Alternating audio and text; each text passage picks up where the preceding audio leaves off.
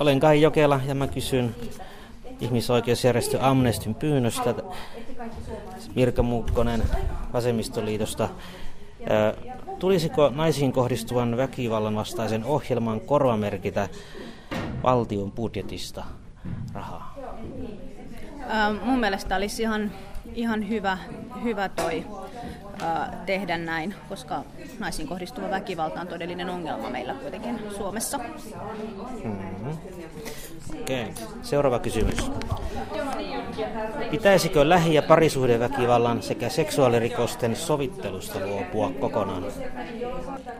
Kyllä, kyllä mun mielestä siitä sovel- sovittelusta pitäisi pitäisi luopua tai, tai ja sit sille uhrille pitäisi ehkä antaa vielä voimakkaampi äh, ta- tavallaan identiteettisuoja siinä kohtaa, kun sitä prosessia käsitellään.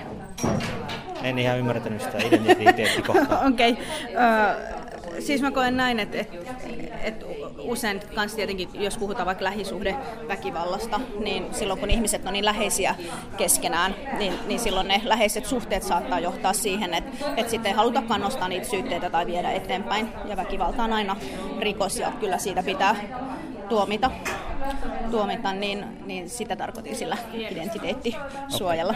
Okay. Öö, turvapaikkaa alaikäisenä Suomeen tulleet hakijat, niin pitäisikö heidän säilöönotto kieltää lainsäädännössä?